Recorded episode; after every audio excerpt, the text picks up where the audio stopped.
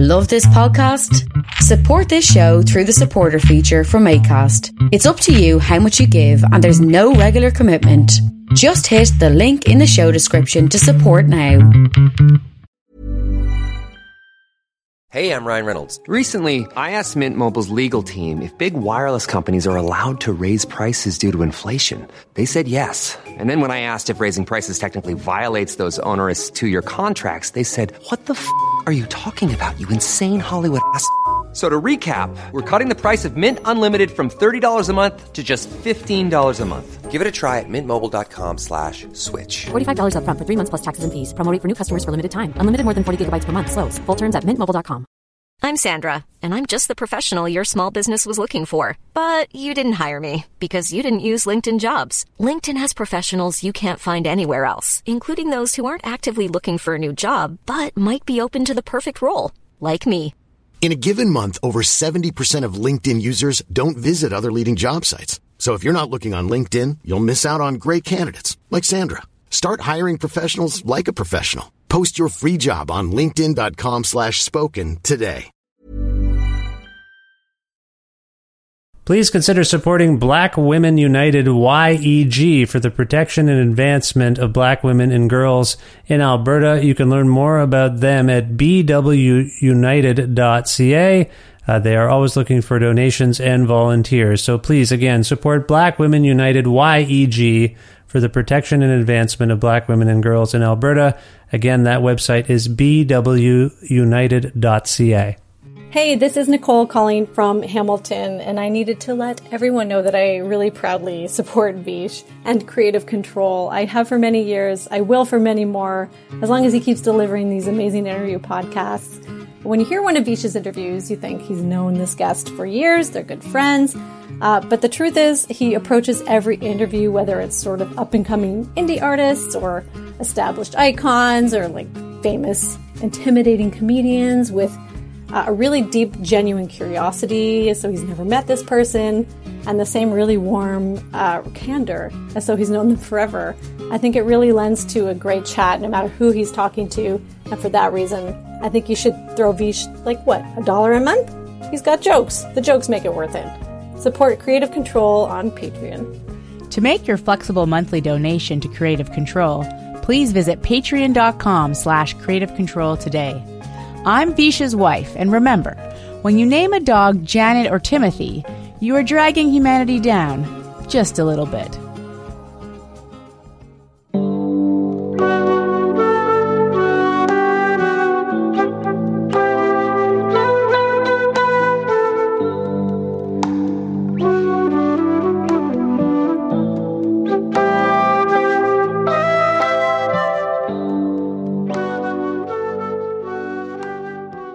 Badge Époque Ensemble is a remarkable musical force based in Toronto, Ontario, led in spirit and word and deed by the gifted multi instrumentalist and producer Max Turnbull.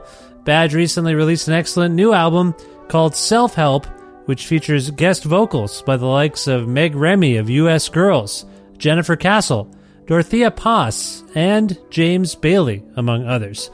Self Help is now for sale via Telephone Explosion Records, and Max and I connected recently for an extensive chat about this band and where they came from, local politics, the definition of dank, the internet's never ending present, meditation and self help, future plans, and much more. A part of the Entertainment One network with the support of listeners like you who follow and subscribe to this podcast and spread the word about it and make flexible monthly donations at patreon.com slash creative control and Massey Hall's concert film series live at masseyhall.com, where you can stream dozens of 30 minute films for free, including performances by past podcast guests like Jennifer Castle. Plus, in kind support from Pizza Trocadero, The Bookshelf, and Planet Bean Coffee in Guelph, and Granddad's Donuts in Hamilton. This is the 582nd episode of Kreative Kontrol, featuring the beautiful and talented Max Turnbull of Badge Époque Ensemble, with your host, me, Vish Khanna.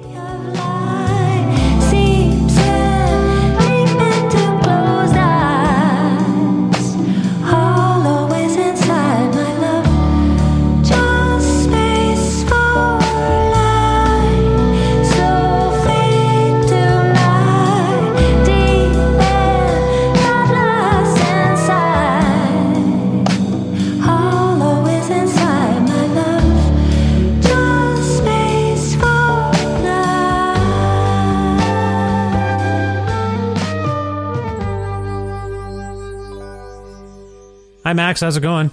Hi, Vish. I'm, I'm doing well. How are you? I'm not bad. I'm not bad. Thanks for asking. Uh, uh, as always, uh, I, I think I know where you are, but I always like to ask my guests, my guests, you know, where in the world they are. Where Mm-hmm. in the world are you today, Max? Uh, I'm in Etobicoke, Ontario, at home, um, in my music room. Oh, nice. How are things going in Etobicoke these days, uh, given everything that's happening? As we're speaking, it is uh, it is November fifth. So I don't know if you've been following the uh, American election. I, I feel like everything else in my information processing life has been put on hold as I try to Yeah. suss out what's going on there. Is, is that the case for you? Um, yeah, to to a bit of a degree. I will say about Etobicoke, it's a little quieter in this neighborhood since Doug Ford passed, uh, who was a bit of a canary in the coal mine for the stuff happening down south. So that You mean Rob Ford? bit. Say it again. Rob Ford passed. Did Doug Sorry, Ford die? Fr- fr- that was a Freudian slip right there. oh man, isn't it weird? We're getting a little harsh uh, in our goodwill towards people. I've seen it on the on the social media. People hoping other people get sick and die, you know, and and uh, it's a weird. But maybe is it just? I don't know how to frame it. Is it somewhat justified to have these feelings? Oh man, that's a question that's above my pay grade for sure. Um, I think that there's a kind of a crudity in, in politics that, um, you know, seems to call for that kind of uh, interactive mode that's very cynical. And I think part of that too is just letting off some steam. So anything that takes place online, I just heavily discount from, uh, you know, what happens sort of in front of one's senses in person. Yeah, I think that, but when people are jerks, it does. Uh, and if you don't feel like you're a jerk and someone is just obviously a jerk, it turns you into a bit of a jerk towards them. Is basically where I'm coming from. You kind Yeah. of, my wife, my wife has said it a few times, like you know, and I'm like, oh, I think, where's Mike Pence been? Maybe he got the thing, and she'll be like, you know, kind of under her breath, but she'll say, good. I'm like, geez, Yeah. is that really what you want? You want people to? Is that where we're at? But then at the same time, you think of all the human life and suffering that have been caused by these individuals, and yeah, this this whole conversation has taken a very dark tone, Yeah. and I'm worried that the authorities might be listening. So, all this to say, Etobicoke is quiet since Rob Ford has has left, and and, and it's is it quiet otherwise in Toronto because of the pandemic, or is is it business as usual per se? It's it seemed um, relative, you know, not nearly as quiet as March and April, where driving on the Gardiner Expressway um, felt sort of like being in a zombie movie or something. You know, seeing the messaging that was happening from municipal authorities. Um, just it's such an odd experience being like an urban den- denizen and um, being told on uh, public messaging and billboards to stay at home. You know, I think that was sort of a bizarre experience, but uh, Yeah, yeah. you know, from the spring through summer, it felt kind of back back to uh, hustling and bustling as as a city may, and um, I, I I find that there hasn't really uh, been that much diminishment despite uh, the numbers crawling back up. Um, in how active the, the city feels. I mean, that's just like on a walking down the street getting groceries kind of analysis, not uh, so much to do with like any cultural city stuff, which um, feels a little dormant, especially for someone who doesn't participate in too much of the Zoom streaming stuff. Because I know a lot of the cultural stuff has just migrated there, but um, I just don't have that much of an affinity for that mode of of um, conveying music and the other things that I would normally be participating in uh, in a city. So. Well, you and I have done a few interviews over the past seven years, and I've also uh, interviewed uh, your wife, Meg Remy. And uh, one of the things that always sticks out for me is that in every instance that we've spoken, it has come up that uh, you don't have the internet at home, at, at your home. Is that still the case? Do you not have uh, Wi Fi or anything like that? Um, it's very specifically true to say we don't have Wi-Fi. It would be untrue to say that we don't have access to the internet at home.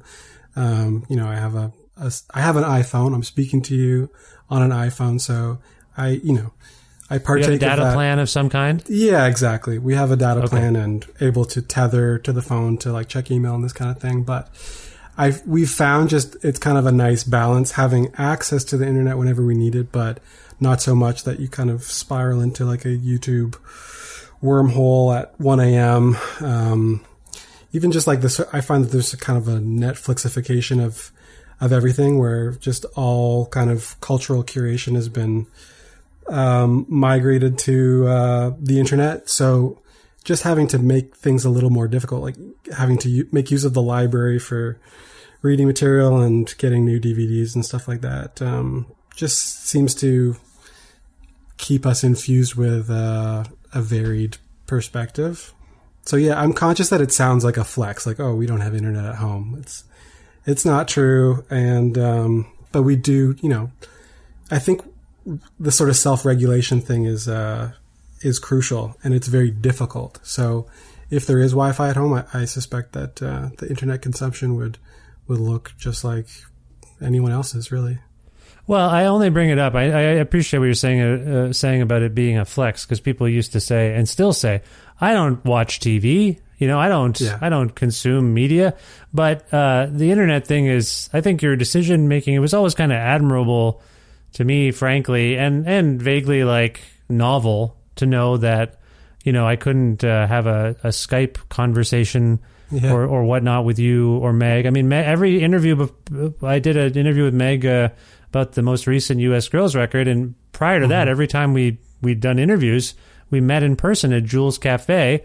I think you and I we've talked mostly either on the phone or I think you've uh, in the past you've gone to like your parents' house uh, so you could connect to the internet. So I all this to say, like I, I bring it up only because I think you're right to have that self discipline to say, you Yeah. know what, we don't need all that stuff, and you might be better off because for those of us who are always connected, it is a little stressful. It, it is a little stressful to try to feel like you're always not only informed but maybe more informed than someone else. I don't know. It's it's a weird pressure we put on ourselves, and you Yeah. have, in a weird way, you have kind of disconnected from that that whole manner of thinking, and I think that's. I mean, it's probably annoying to some of your friends who are trying to email you or reach you or whatever using normal, but you've got the thing. So anyway, it's probably fine. All I'm saying is behaviorally, it's good. You're probably in a healthier state, don't you think? Yeah, I I think so. I, I definitely feel that the mental health is greatly impacted by how much of the sort of internet stream we allow into our bloodstream or something like that. Um, and I think that there may well be a shift in the culture at some point where it's actually some like symptom of a privilege, you know, the degree to which you are unexposed to the internet. You know, I think we may see uh, the elite class sort of um, make use of that as a privilege. You know, not having to uh, be as reliant and dependent on internet access as someone say who is like a member of the gig economy workforce or something like that, who's completely tethered to their phone all day every day. So I don't know. Um, at present, I'm not a part, a member of that elite class. So, Yeah.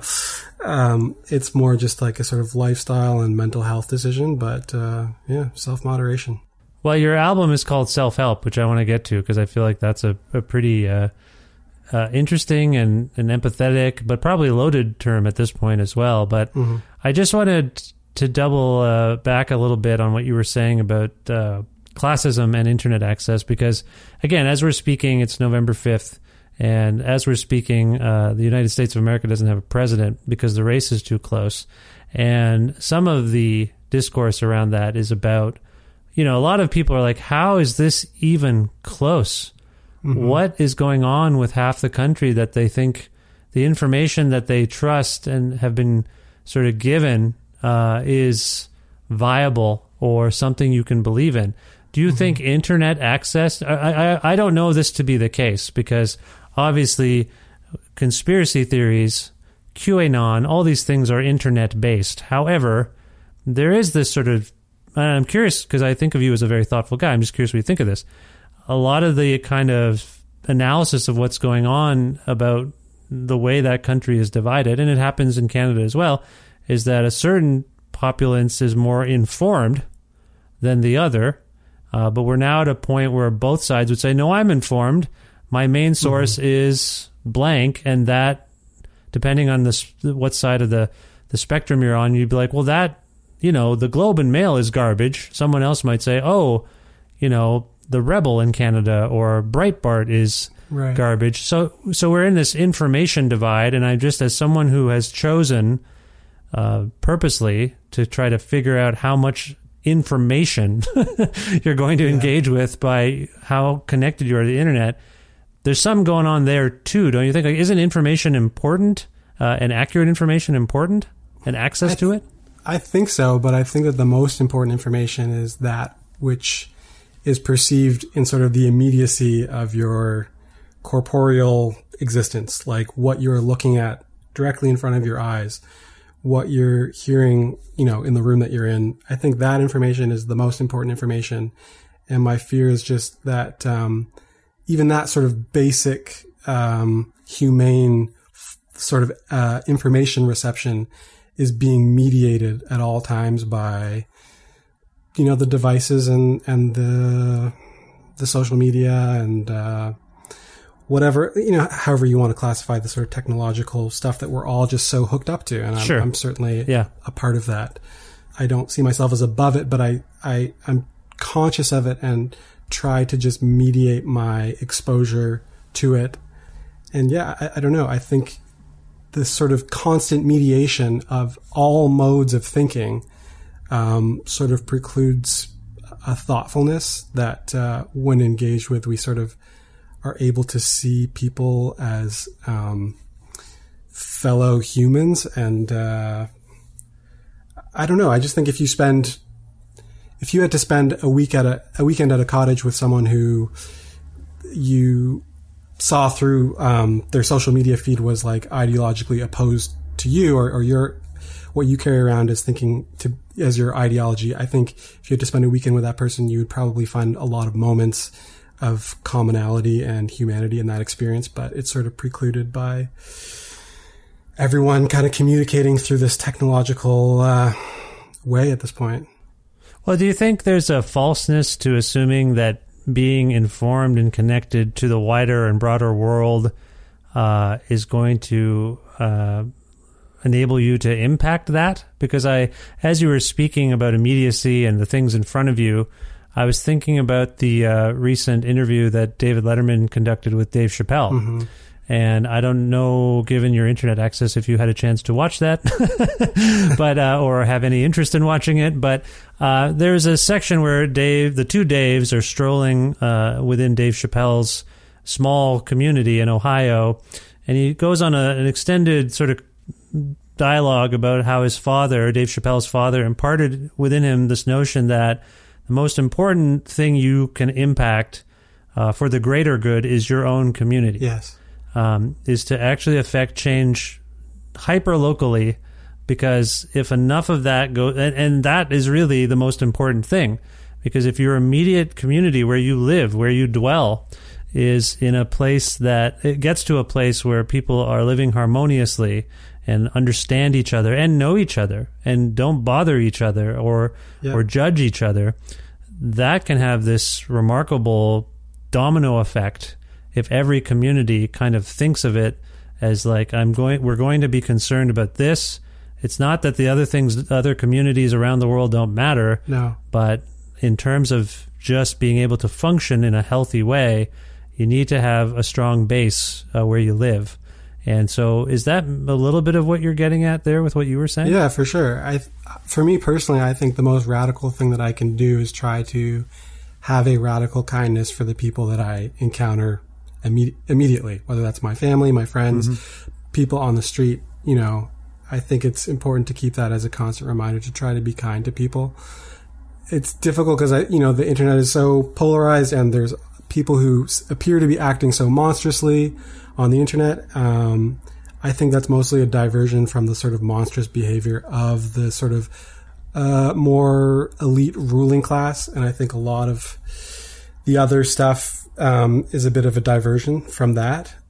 But I tend to agree. I think uh, kindness within your community is the most uh, important thing that you can do, and I think it's the only thing you can truly control. The rest is sort of like to keep you occupied um, and keep you spinning your wheels and trying to impact things that really we don't have any control over. You know, I think like in, in the last couple days, everyone is checking their phones like once every 15 minutes to see if this election has been announced or something. And I, th- I think that expenditure of energy really has no impact on that result in particular as one instance.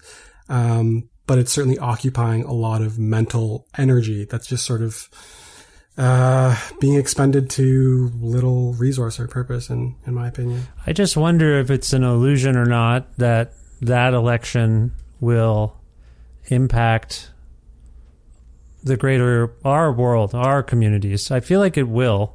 I feel so. That's my thing. I'm keeping tabs on it because I, I don't believe that um, Joe Biden becoming president is going to have any kind of instantaneous uh, change on the way we're all living. But I also think that it's a on a symbolic level, it will. I think it will dial back some of the anti-science rhetoric around this pandemic we're all enduring. I really do because I think there will be for better or for worse, and often it is for the worse. We do look to that. The world looks to that country to lead us.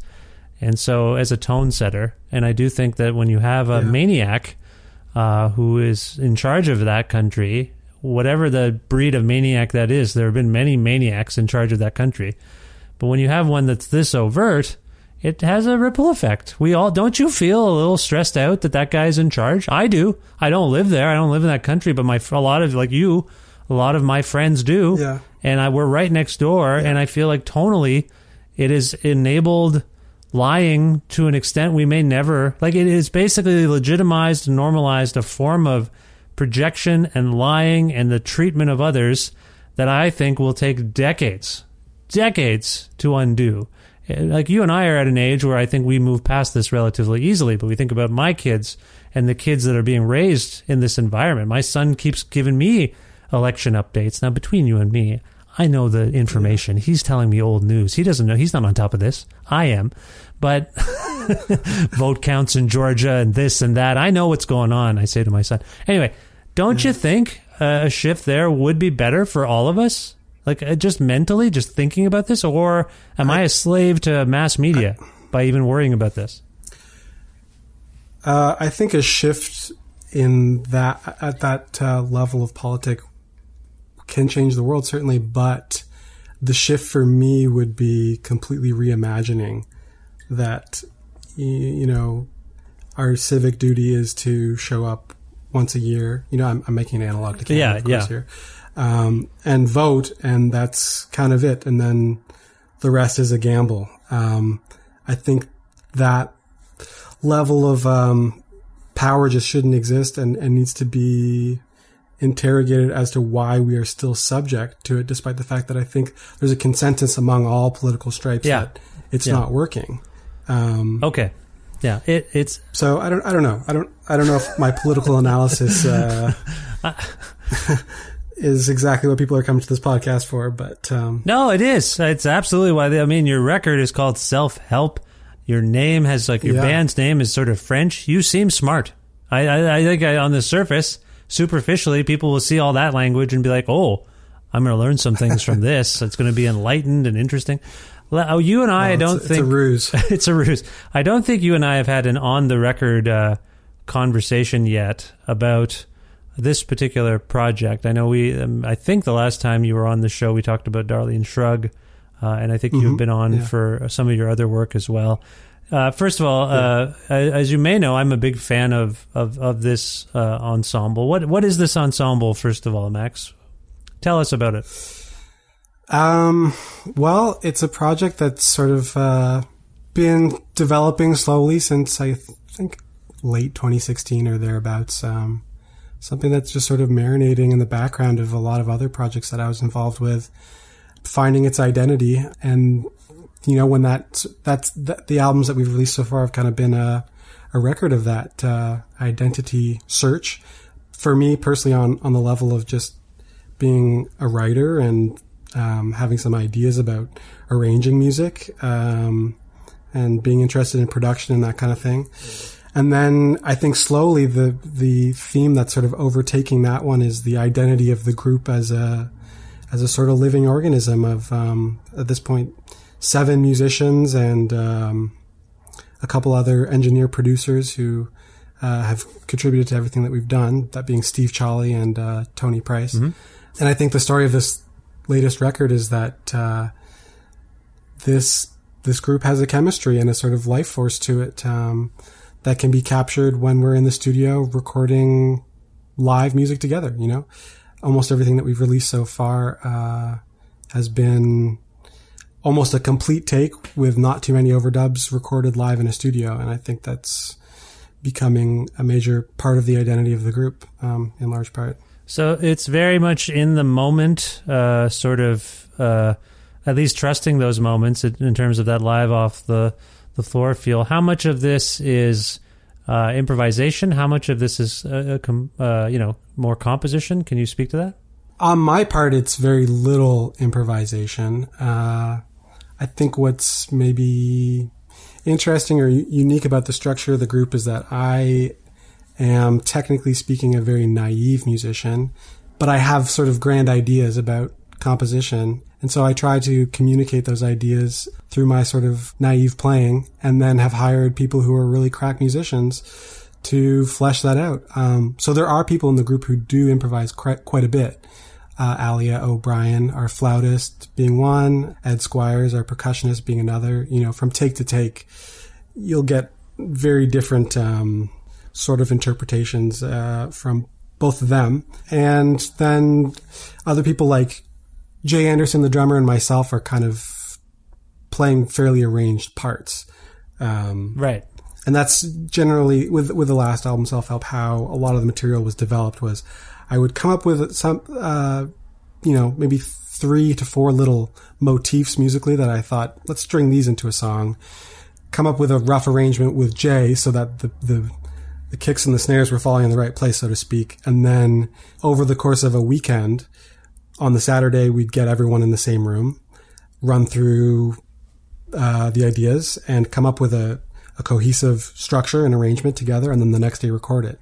So it's less that it's very improvised and more that it's spontaneous. I would say is perhaps a better descriptor of it. Spontaneous. Yeah. Okay, right. So, so you've assembled a, a, a group of players and you trust them, but there's a foundational aspect, an arrangement to the composition. It's just they can kind of, uh, you know, improvise or change things. They can change if they need to change. If they feel like uh, they want to do something different than they did the last take, they go for it.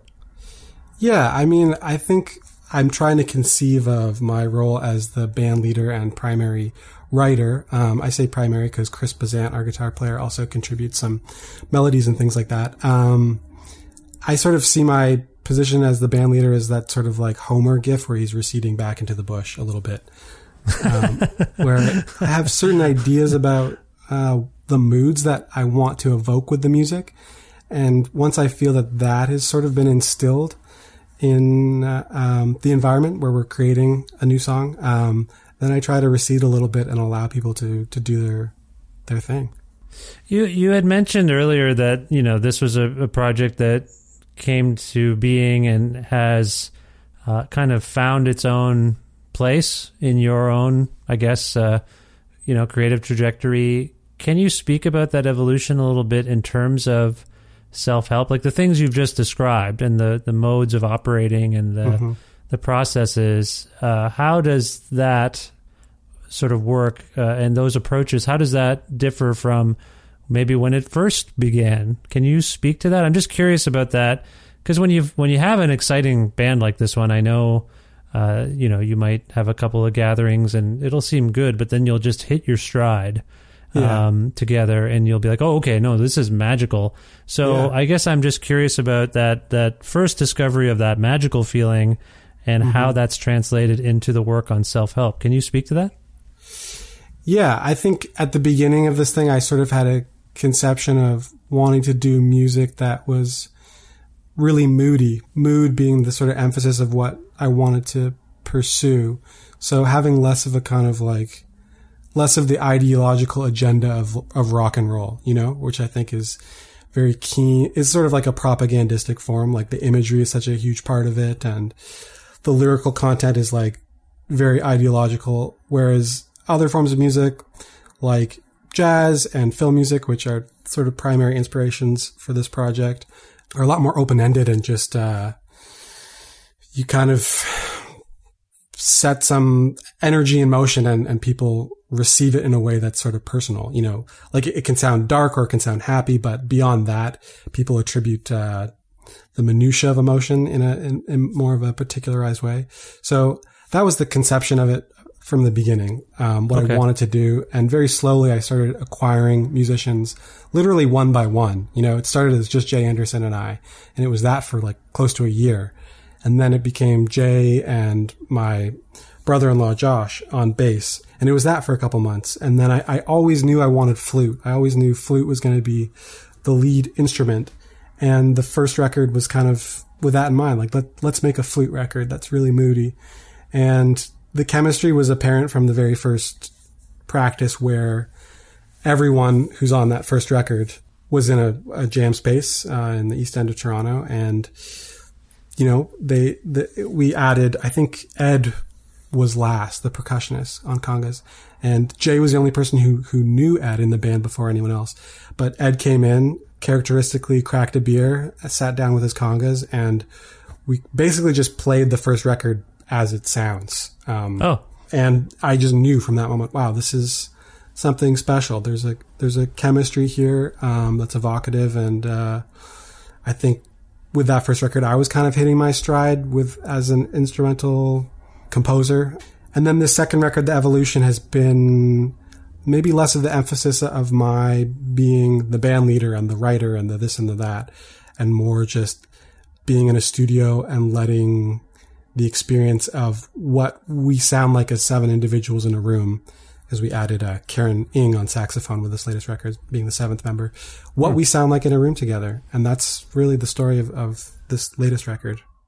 Now you've invoked jazz there, and to my reckoning, jazz is uh, it can be almost anything. Uh, and I know, I think, based on previous conversations we've had, based on uh, how much of your music I've uh, followed over, God, the last, I don't know, 10, 12 years, whatever it's been, 15 years, I can't mm-hmm. remember. Uh, you are someone that um, defies easy categorization, though I know that uh, in terms of genres or whatnot, styles. Yeah. Uh, and I wonder if there's something about this project in particular that that sort of scratches that hard to categorize itch. Like you've created something. Like I'm looking at when I think of the the sort of uh, biographical info about the record. Mm-hmm. Uh, there's terms like uh, in terms of genre signifiers, soul, funk, film music. Yeah. Uh, you know, yeah. Uh, jazz, uh, jazz, funk, and mysticism is one combines jazz, funk, and mysticism. So a lot of like, what the hell does that mean, kind of stuff. Yeah. Like I know people have conceptions of these things, and they're usually just whatever rose to the sort of mainstream masses. Mm-hmm. But for those of us who deep dig a bit deeper, maybe I like, oh well, jazz can be anything, funk can be anything. Does that is that important to you on some level artistically to to create things that are challenging to yourself, uh, maybe challenge uh, convention and norms, or is that just happenstance? Does that just happen the way you express yourself? Yeah, I think more the latter. I'm definitely like with my work, I'm not seeking to set new challenges for myself. I just have had a compulsion to make music, you know, for almost 20 years now. And what comes out is what comes out. It's not, I don't try to consciously mediate, oh, now I'm going to do this. I think a lot of it comes from my deep, abiding passion for music and sound, which is something that I've had since I was about 12 years old. And I'm an obsessive listener and amateur historian of you know, certain strains of music. And I just get really animated by uh, encountering stuff that makes me feel something vivid emotionally uh, or or imaginistically. I don't know if that's a word, but in my imagination, something uh, is evoked by the encounter with creative, imaginative music, and that's just basically my goal to to make music that is creative, imaginative, vivid, you know, dank, you know, something that occupies space in your in your mind and becomes almost like a, a 3D object. So I don't know that I'm consciously trying to it's not like I'm making a gumbo and being like, ooh, a little bit of soul, a little bit of funk, ooh, let's put a little bit of banjo, you know, like. No, I I, I don't think you are. Yeah, no, I I I think uh, I understand where you're coming from with it. It's just it's just interesting. I mean, I, I have noticed over the last 10, 15 years, there's this explosion in genre signifiers. Uh, Yeah. I mean, you just use the word, you just use the term dank, which Yeah. has sort of emerged. I don't mean to sound like an old man here. Uh, I, I don't want to sound like an old, out of touch linguistics professor, but you use the term dank, and that's something that's sort of new. Yeah. Uh, and I haven't really heard it. Is that a musical application as well? Like I've heard it applied for, you know, dank memes or dank. Yeah. Like what does that even mean? But actually, let me ask you that, young young man. What does dank mean, Max? What do you think that means? I think it comes about trying to diagnose the production of media more so than the content of it. You know, everything is so highly aestheticized um, in how we have cataloged all of human expression so minutely on the internet that just about everything possesses an aesthetic of its own. In, and for me, like that means sort of like the detritus of the uh, the commercial music industry. In other words, stuff that didn't make it to that echelon, but was sort of like cast by the wayside in the course of the music industry sort of being turned over. So that's like people who were aspiring to uh, be commercial musicians and may not have made it or were kind of on a lower tier financially or economically speaking in that world. But um, the result is like recordings that have a degraded fidelity or just like a moody Yeah. or warped or ambient quality that doesn't have to do with the songwriting, the chords and the words necessarily, but has to do with the atmosphere. Um, so that's how I employ that word is to try and describe the fact that what I'm trying to do with these records, sort of from the production perspective, is create something that feels like lived in and woozy and like it's a vibe that was in the room that just happened to be captured and the sort of magic of like capturing spontaneity, capturing like seven, eight, nine, if you include the engineers and producers, human beings in a building on this day. This is the this is the gunk that uh, we scraped off the floor. I don't know if that that's a, a good descriptor, but I appreciate that, and I appreciate that this was a, a contemporary record. But it's funny that as we talk about categorization, what do you make a kind of temporal pigeonholing? Uh, because there are there are instances where people will say, "Oh, you know, that ensemble is a, a jazz funk ensemble," hmm. but the other people will weirdly say, "Oh," and I might have done this once, by the way, and I apologize if I did. Oh, that's a very 1970s sort of sound. What the hell does that mean? The whole decade? How can it sound like a whole decade? Do you remember what happened in the 70s? Yeah. So what do you make of that? Like, I feel like, because I, I do feel like we're in a zone. Ironically, we started this conversation about, you know, internet mm-hmm. consumption. And I do think that there are children of the internet who have access to every sound, every thing Yeah. that has been ever made. And so that informs their creative process in a way that appeals to me because as a young person, I also was like, I'm going to find the jazz records, I'm going to find the punk records, I'm going to find the hip hop records and dig deep into all of this stuff. But the internet has really blown that out of the water. Like, I mean, everyone is sort of meant to be a generalist and have all of that information inspire them or influence what they how they live, what they make. So is this potentially is is this ensemble potentially arriving at a time that's sort of where where time is sort of flat, a flat circle, and we're not are we over that whole like that's a 1970s sounding band. Are we over that stuff by now?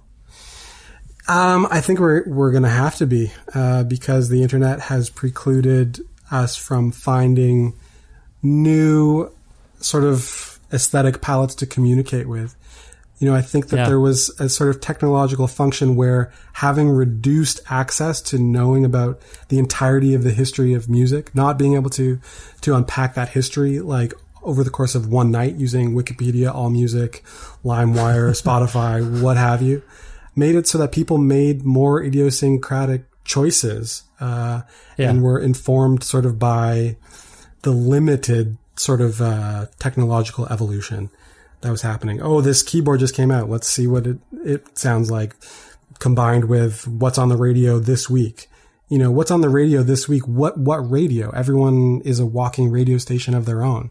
Yeah. With Spotify and everything like that. So I just think we are at a place where we are precluded from having things that signify uh, a contemporary flavor beyond the fact that every band sounds like a replica of you know a six month period from 30 years ago from different countries you know? Yeah. Yeah. Um, yeah. That's right. that that is that is the signifier of now. So if we're going to engage with culture that's happening contemporaneously i think we have to get over this uh, obsession that i think a lot of critics uh, have with diagnosing exactly that six month period that you happen to be inspired by. And let's Yeah. find the artists that okay yeah they're inspired by a certain production aesthetic that you can diagnose to a, a time and place that happened many years ago. But who among the, the contemporary crop of artists um, are using that as a jumping off point having that as a a aesthetic thing to convey content that is contemporary? And that's what I'm trying trying to um, make happen with the badge thing. Um, and I think that there's sort of symbiosis with the the members, uh, other than myself, in badge. Um, where yeah, we all love music from the '70s. Uh, it would be a complete lie to say that uh, we're not inspired by that mode of production. But I think what I'm trying to communicate personally is like the idiosyncrasy of my writer writer's voice. I don't think that the melodies and the chords that I'm coming up with and stringing together and those sequences, I don't think you can uh, attribute them to something that has already happened. I don't, similarly with the, the lyrics, like I'm writing about my experience in the lyrical content as a person living in 2020. yeah I think that there's a lot that's very contemporary about music, which signifies past modes of production. And with music, you know, it's difficult because it's not just the content, which could be communicated with sheet music of here's the words, here's the melodies, here's the chords. Like music also conveys an atmosphere. Um, like I was saying earlier, uh, the, the sort of production of it. So it, it can't, um, I I think like literature may have it a little bit more easily because it's more of an interpretive form. So people aren't saying, oh, well, the novel. Well, the novel hasn't evolved in a hundred years. I mean, I'm sure certain strains of literary criticism have been saying that, but, Sure. um, I think music is a form that, uh, conveys, it's, it's, it's a little more literal in a certain sense in, in that it's conveying substance, but it's also conveying this sort of, um, temporal, temporal quality that comes along with the substance. It does because you you you in, you invoke novels, and yes, there have been advancements in the presentation of literary works and the way they feel in your hands or the way they look on your screens. Music is very much, or it has been, I think, until recently.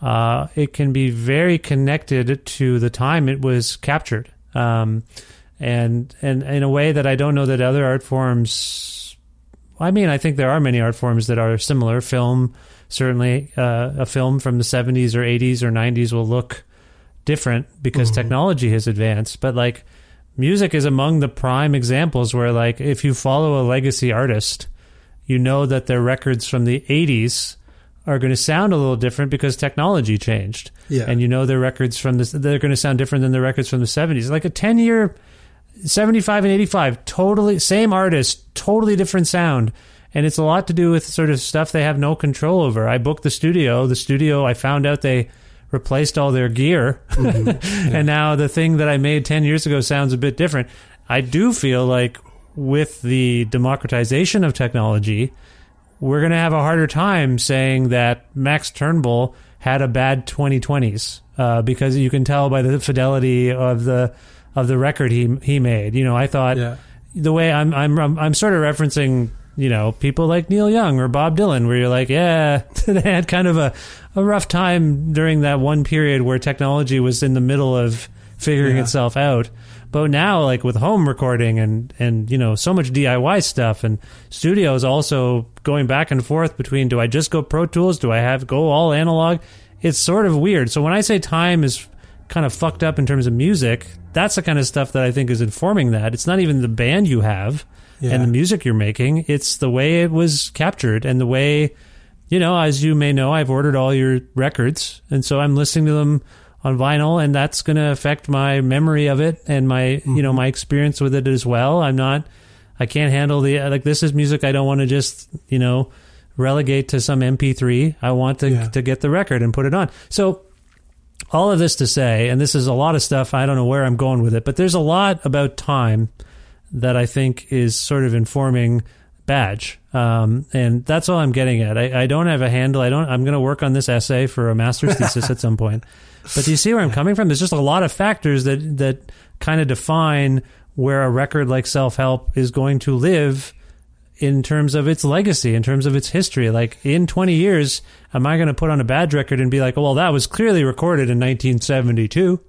Is that possible? Is that something I might do?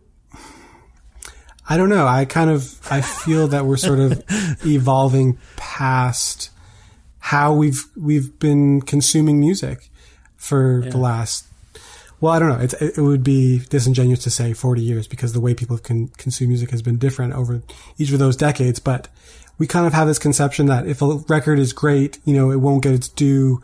It's it's like true kind of contextualizing due till 20 years hence, say or certain records that come out now that are mainstream and are acclaimed uh, will get taken down a couple notch in 20 years. I think we're kind of likely to evolve past that to a degree, just because I think the place that music occupies in the culture is really shifting.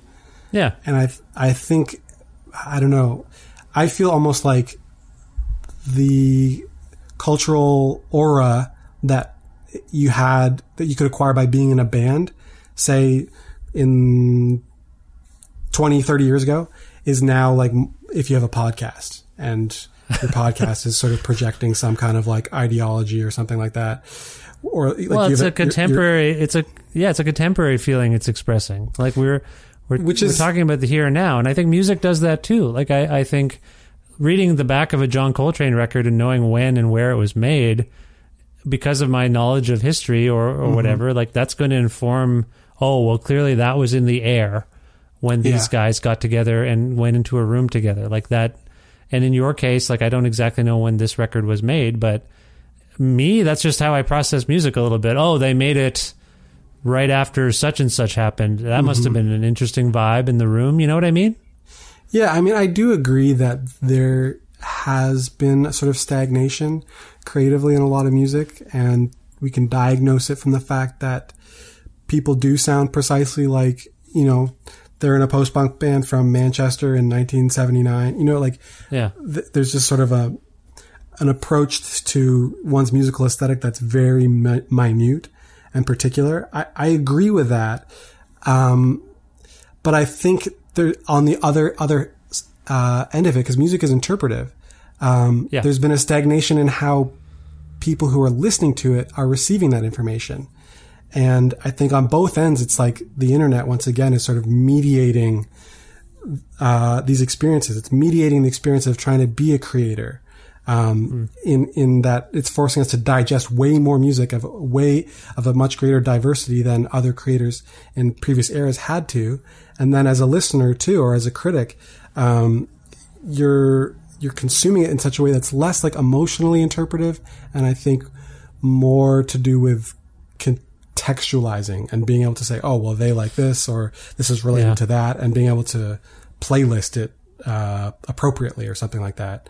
So I just think the way that we're interacting with music, both as creators and consumers is, is shifting and will continue to shift. And I think that's, uh, it's kind of a technological process at, at this point, which I find frustrating because I think music is among the most humane of substances that we can create and consume.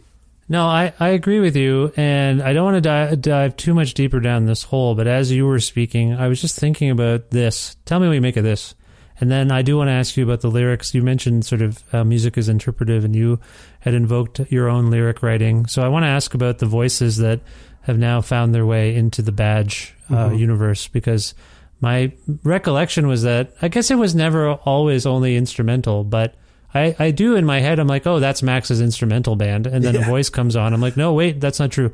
Anyway, I want to get to that in a moment. But one thing you said there sparked some thoughts in me about the internet and technology and an, on a different level. In that there was a time in the not so distant past where we were all um, our parents probably more than we but maybe me we were living our lives and if something came on the radio or was on the tv and you didn't capture it it was gone. Hmm you didn't you didn't relive the fashion over and over again. You evolved and you didn't really even notice it. You just changed and changed and changed because it wasn't you weren't staring at your past five years ago always in your face. Like it just wasn't accessible. And all i wanted to get at here is because we live in an on-demand culture now where you don't miss anything i feel like i don't know like has this maybe stifled our ability to kind of evolve a little bit because we are inundated or have the ability anyway to access our most recent past, our glory days. you know, I mean, as a kid who grew up in the 90s and used to tape everything off the TV that I thought was interesting, now I just YouTube it and it's there, and anyone can do that. And so I mm-hmm. guess I just wonder temporarily what this means if we're just constantly have this accessible archive Yeah. to historical artifacts that aren't even that substantial. Like it's one thing, or maybe that's arguable too. Like it's cool for me to be able to be like Sonic Youth, David Letterman, 1994 on YouTube and Yeah. get it.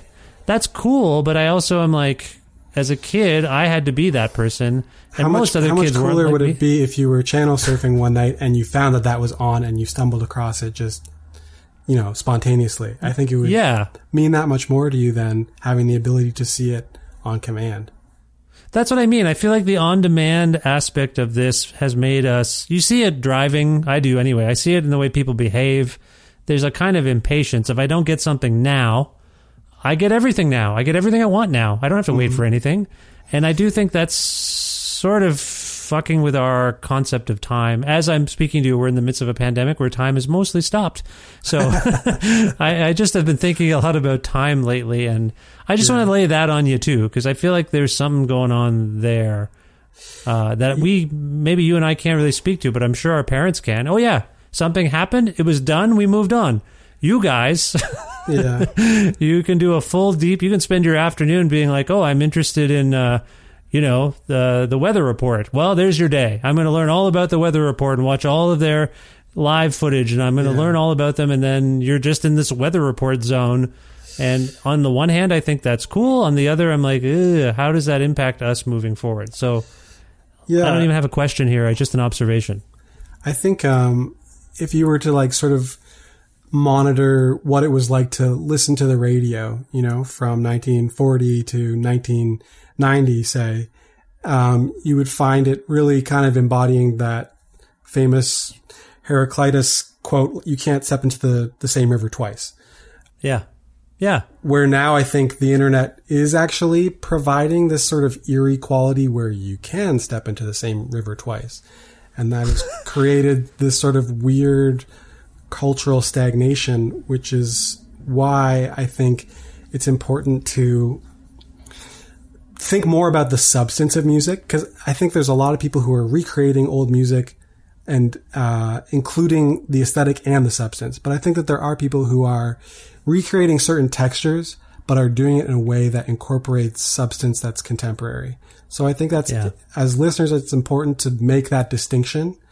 And I think critics could possibly do a better job of diagnosing that in, in certain instances. Um, and then I think the other key to it is just all of us need to really moderate how much we are willing to have our lives be mediated by the internet because I think you're right. It plays tricks with our perception of time. And time is all that Well, we really just- possess. So Yeah.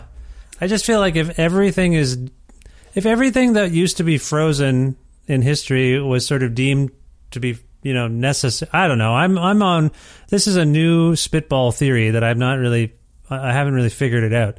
I just, as we were talking, it just occurred to me, but like, we are in a weird zone where everything is, everything is sort of historical in that it's captured and, it sort of is given this importance that some of it shouldn't have. Like my son is obsessed with watching videos of people play Minecraft. Mm-hmm. Uh, he's just obsessed with it, and it's Yeah. just guys screaming as they're you're watching them play the game instead of playing the game. He says he learns from it, and he does. I know he does, but Yeah. I mean, and he learns how to play the game, but.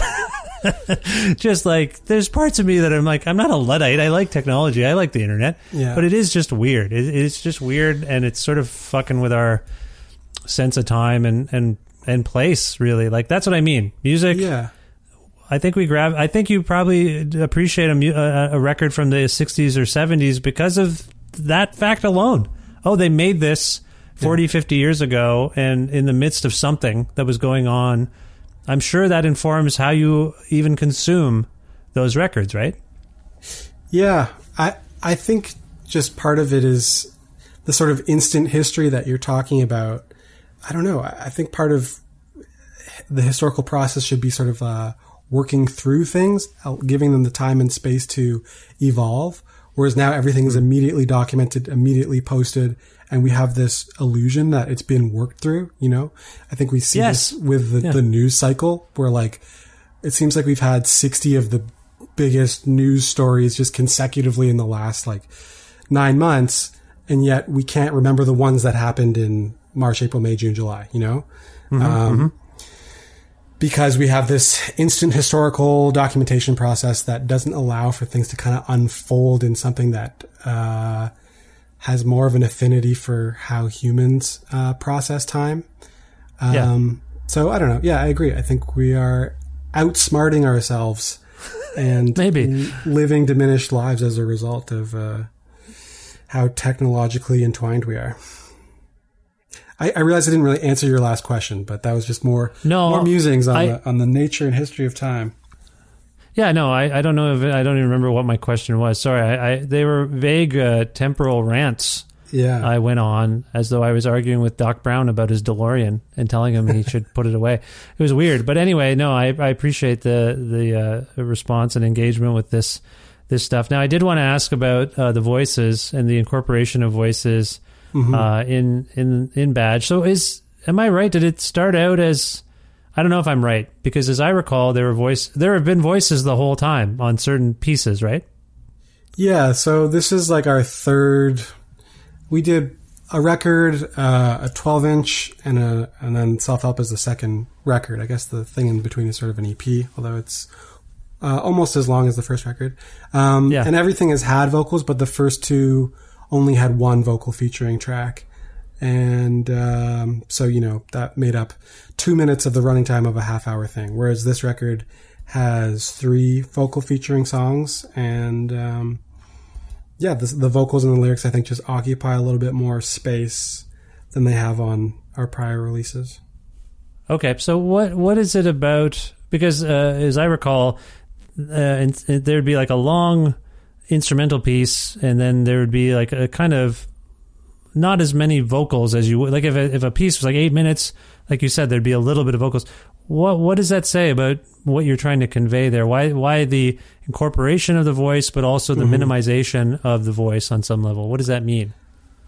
Um, I think I was trying to explore a form where the vocal appearances could sort of have a similar profile to like a, a jazz soloist on a song, you know? Ah, they're yeah, there, yeah. but uh, they're in and out a little bit.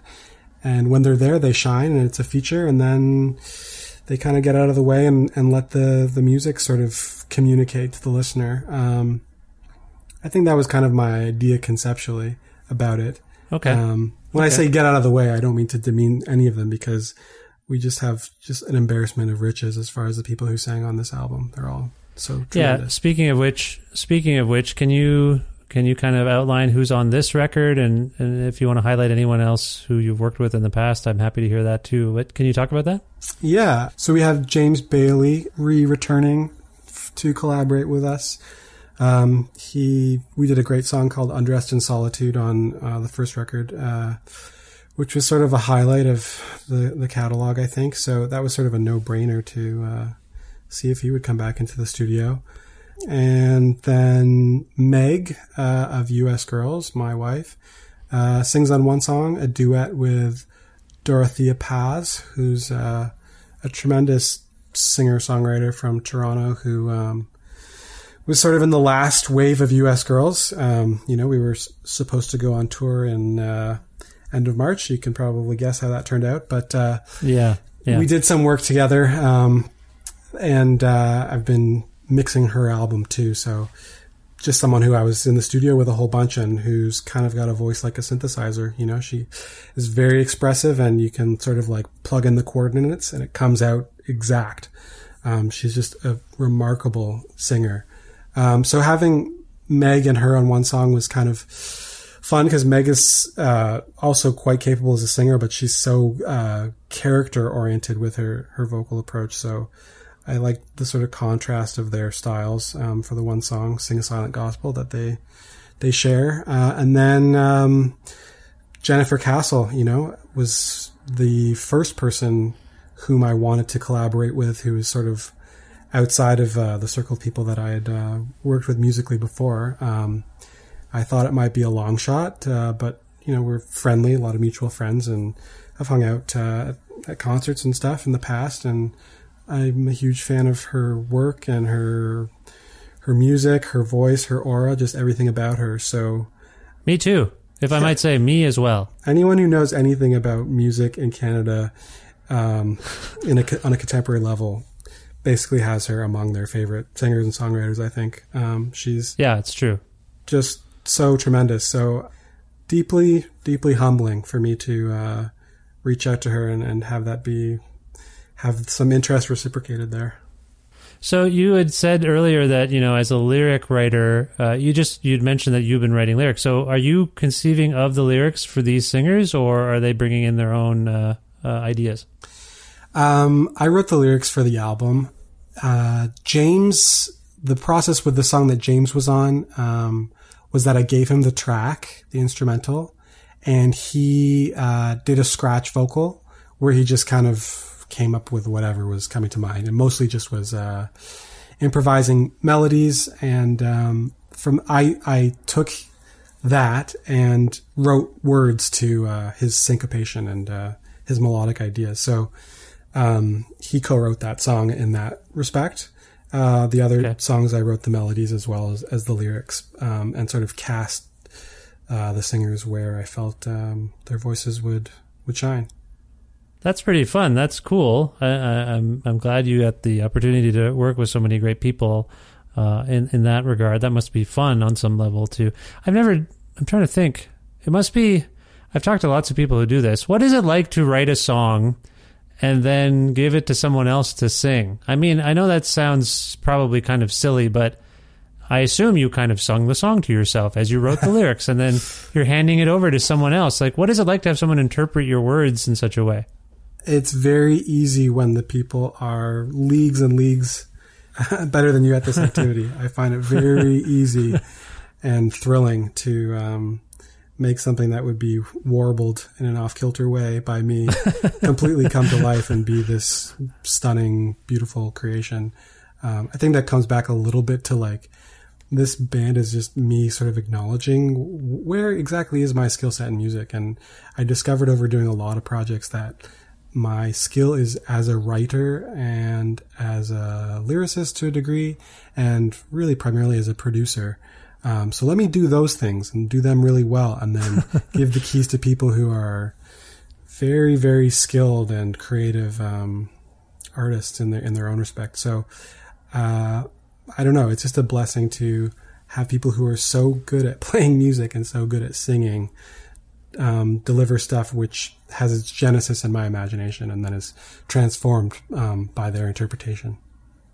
Now, do you have any perspective on the the lyrics you have conceived of for this record in terms of maybe uh, potential themes, or is there anything about what you wrote that took a different sort of twist when you heard how people were kind of phrasing what you what you wrote and, and maybe attacking the songs on a, an emotive level? Uh, can you speak to those things? I guess I'm asking, you know, what what do these songs mean in a in a in a sense, but I, I want to try to get at it from both. Uh, your intent as a lyricist, maybe, and uh, and then also, yeah, what you made of what they did to what what your your guest vocalist sort of did Yeah. to the songs, if you will. Um, I guess yeah. Between this record and the last one, um, I became a meditator. Um, I think that was probably the biggest influence on the the lyric writing process. I think a common a commonality between all of the songs that have lyrics is that they are um, expressing things to do with a sort of meditative state of mind and expressing a desire to move consciousness in such a way where one can be put in touch with a feeling of boundlessness, uh, sort of removing the highly individualized uh, sense of oneself as being this very rigid commodity, um, and uh, yeah, just being inspired by that process and the process of trying to move one's consciousness. Um, have a looser sort of state of mind where it concerns uh, one's temporality or corporality. Um, And then as far as people singing that stuff, it's it's interesting, you know, because you have these studio experiences where you're not communicating to people what I just communicated to you. You're just saying, well, here's the lyrics, here's the melodies, and whatever your your rapport is as friends or collaborators. Um, and then they they interpret these things without having to be explicit about what the meaning is. Um, Yeah, yeah. and that's so much a part of what I'm trying to do is just grant people the leeway to interpret my conception of of, of the moods that I'm that I'd like to evoke is um, and that we'd like to evoke as a group. So yeah, I think that I'm so pleased with all of the the vocal contributions. Um, I, I don't know if I have like tremendous insights other than, than just feeling really lucky about the people who sang and how vividly those songs came to life. Um, and just, you know, I have a curiosity about what those words meant to those people, particularly in the moment they were singing them. But, uh, that's something that's left for me to speculate on. I, I'm gathering that in sort of being inspired by your interest in meditation, that the title itself, self help, maybe speaks to that. This notion of just being sort of taking care of yourself, self care, if you will. Is that is that fair? Is that too heavy handed? Um, I, maybe. Uh, I think like titles have a kind of mysterious chemistry with the people who come up with them. You know, just you toss words around in your brain, and all of a sudden, oh wow, that one really speaks to what I'm, what we're trying to create. I kind of liked the contrast of self help being. Um, two words that people have very distinct associations with. It sort of being like a genre of uh, thought that um, is very well defined. And for what we were trying to create with this record and my ideas lyrically, uh, having some commonalities with that um, as a sort of defined mode of thought, but then uh, other things that are completely counter or um, sort of in a in a weird harmony with that idea and sort of playing off that notion in, in a in a way that's sort of uh, remixing it. Huh. I'm not like a I, I don't know that I'm not an advocate for self hair and uh, sorry self hair self care in a super in like the kind of conventional sense that I think it's often like tweeted about or something like that.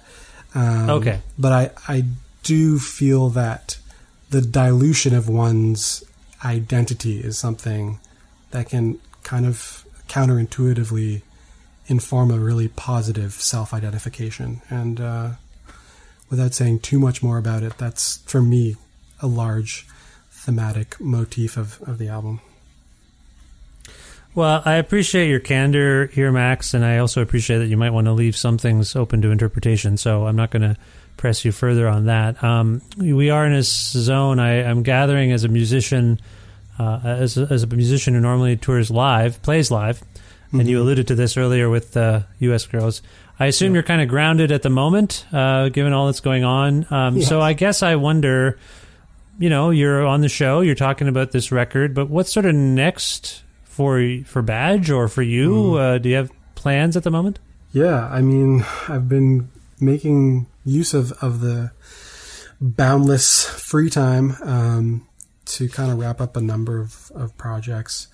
So I've got a lot of music that I think is going to be ready to, to come out next year. Um, some of it Badge Époque Ensemble related, and some other things which uh, some other musical identities which haven't uh, yet popped to the the, the surface of uh, a wider consciousness. Um, Okay. so yeah, just really leaning into uh, the ability to produce music right now, um, and I th- I think that's where my greatest affinity is. It's even less with touring than it is with producing new music. So uh, that's where I'm at.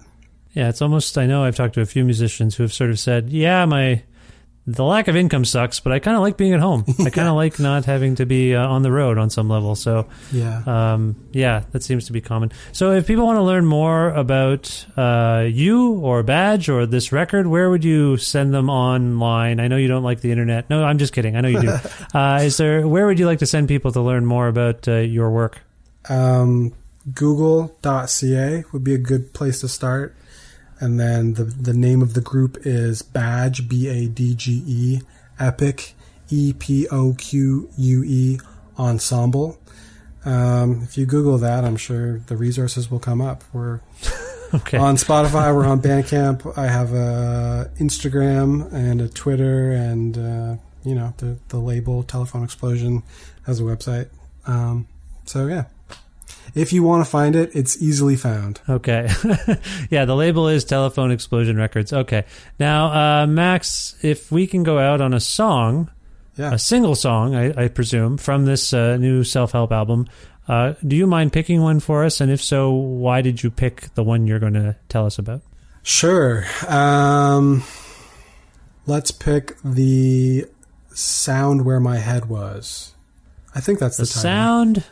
That's right. The sound where my head was. That's a Yes. that's an evocative and vivid, vivid title in some in some Yeah. many ways. Uh, why did you choose that one?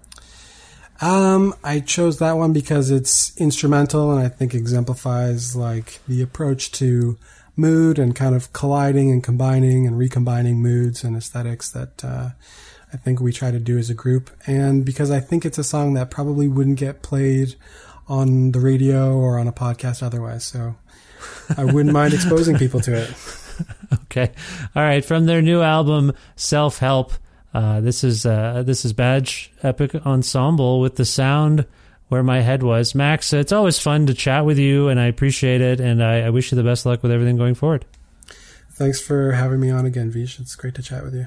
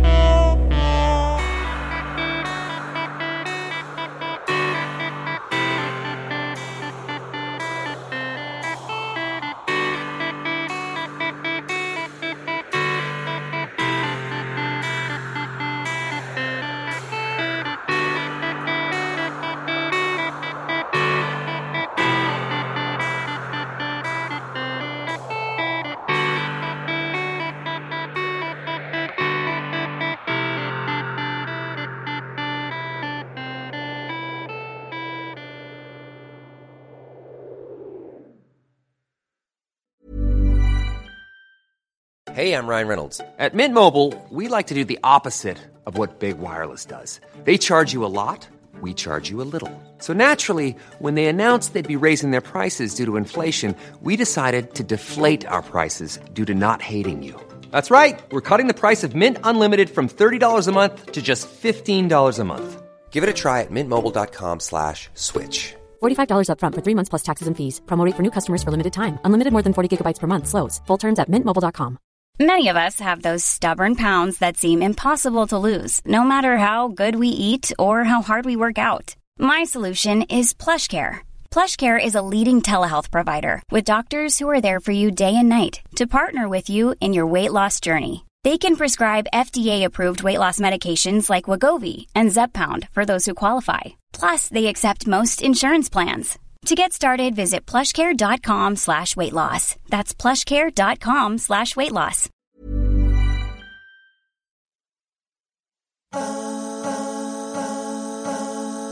Always a great time having Max Turnbull on this show. I don't even, I've lost track of how many times Max has been on the show to talk about things like uh, his old uh, alter ego there, Slim Twig, or, or Darlene Shrugg. And now Badge Époque Ensemble. That was really fun. This time Max was on the 582nd episode of Kreative Kontrol, which is part of the Entertainment One podcast network and available wherever it is you get your podcasts, whether it's Apple or Google or Spotify or what have you. It's there. However, if you can't find an episode of the show that you've heard about and you're looking for it and it's just not in any of those places for some reason, or if you want to learn more about me and sign up for my uh, monthly newsletter, uh, please visit my website, vishkhanna.com. You can like Kreative Kontrol on the uh, Facebook, or you can follow the show on the Twitter. Uh, you can follow the show directly at Vish Creative, or follow me directly at Vishkhanna. You can also follow me on Instagram at Vishkhanna. I should. I, I've never really mentioned that before, but I take photos sometimes, or I take other people's photos and I put them on my Instagram. So you like that uh, stuff, go to @vishkhanna on the Instagram. Also, visit patreon.com slash kreative kontrol to make a flexible monthly donation to keep this uh, podcast going. Uh, $6 or more a month gets you uh, access to some exclusive content, but whatever you can afford and are willing to uh, donate to the show, uh, that would be appreciated. I recently asked people on Twitter if they would consider donating, and somehow I lost money. I usually don't lost you don't lose money on that deal. Like you, you ask people if they'll consider donating, and you get more. But I got went the other way.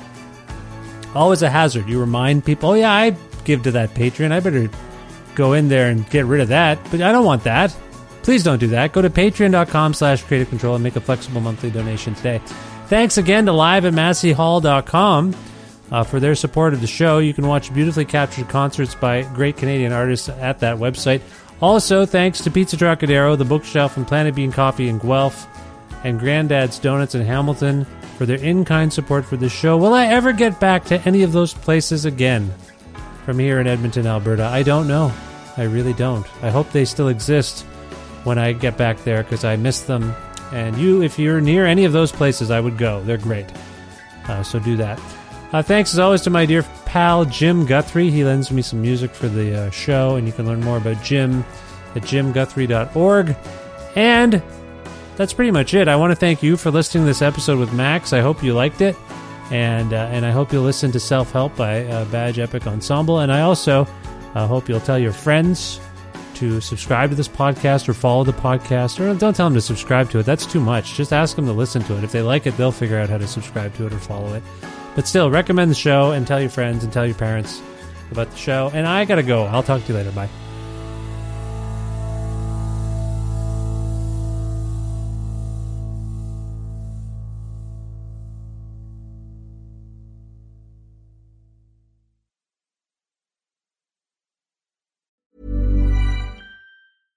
Imagine the softest sheets you've ever felt. Now imagine them getting even softer over time. That's what you'll feel with Bowl and Branch's organic cotton sheets. In a recent customer survey, 96% replied that Bowl and Branch sheets get softer with every wash. Start getting your best night's sleep in these sheets that get softer and softer for years to come. Try their sheets with a 30-night guarantee. Plus, get 15% off your first order at bowlandbranch.com. Code BUTTERY. Exclusions apply. See site for details.